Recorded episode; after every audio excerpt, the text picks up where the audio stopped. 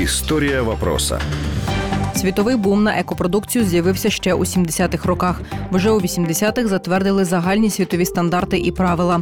В Україні такі стандарти визначили лише у 2013 році законом про виробництво та обіг органічної сільськогосподарської продукції та сировини. А діяти він почав лише у 2014 році. Загалом така продукція стає дедалі популярнішою через те, що не містить шкідливих сполук. Українська мода на екопродукцію розпочалася на початку 2010 року.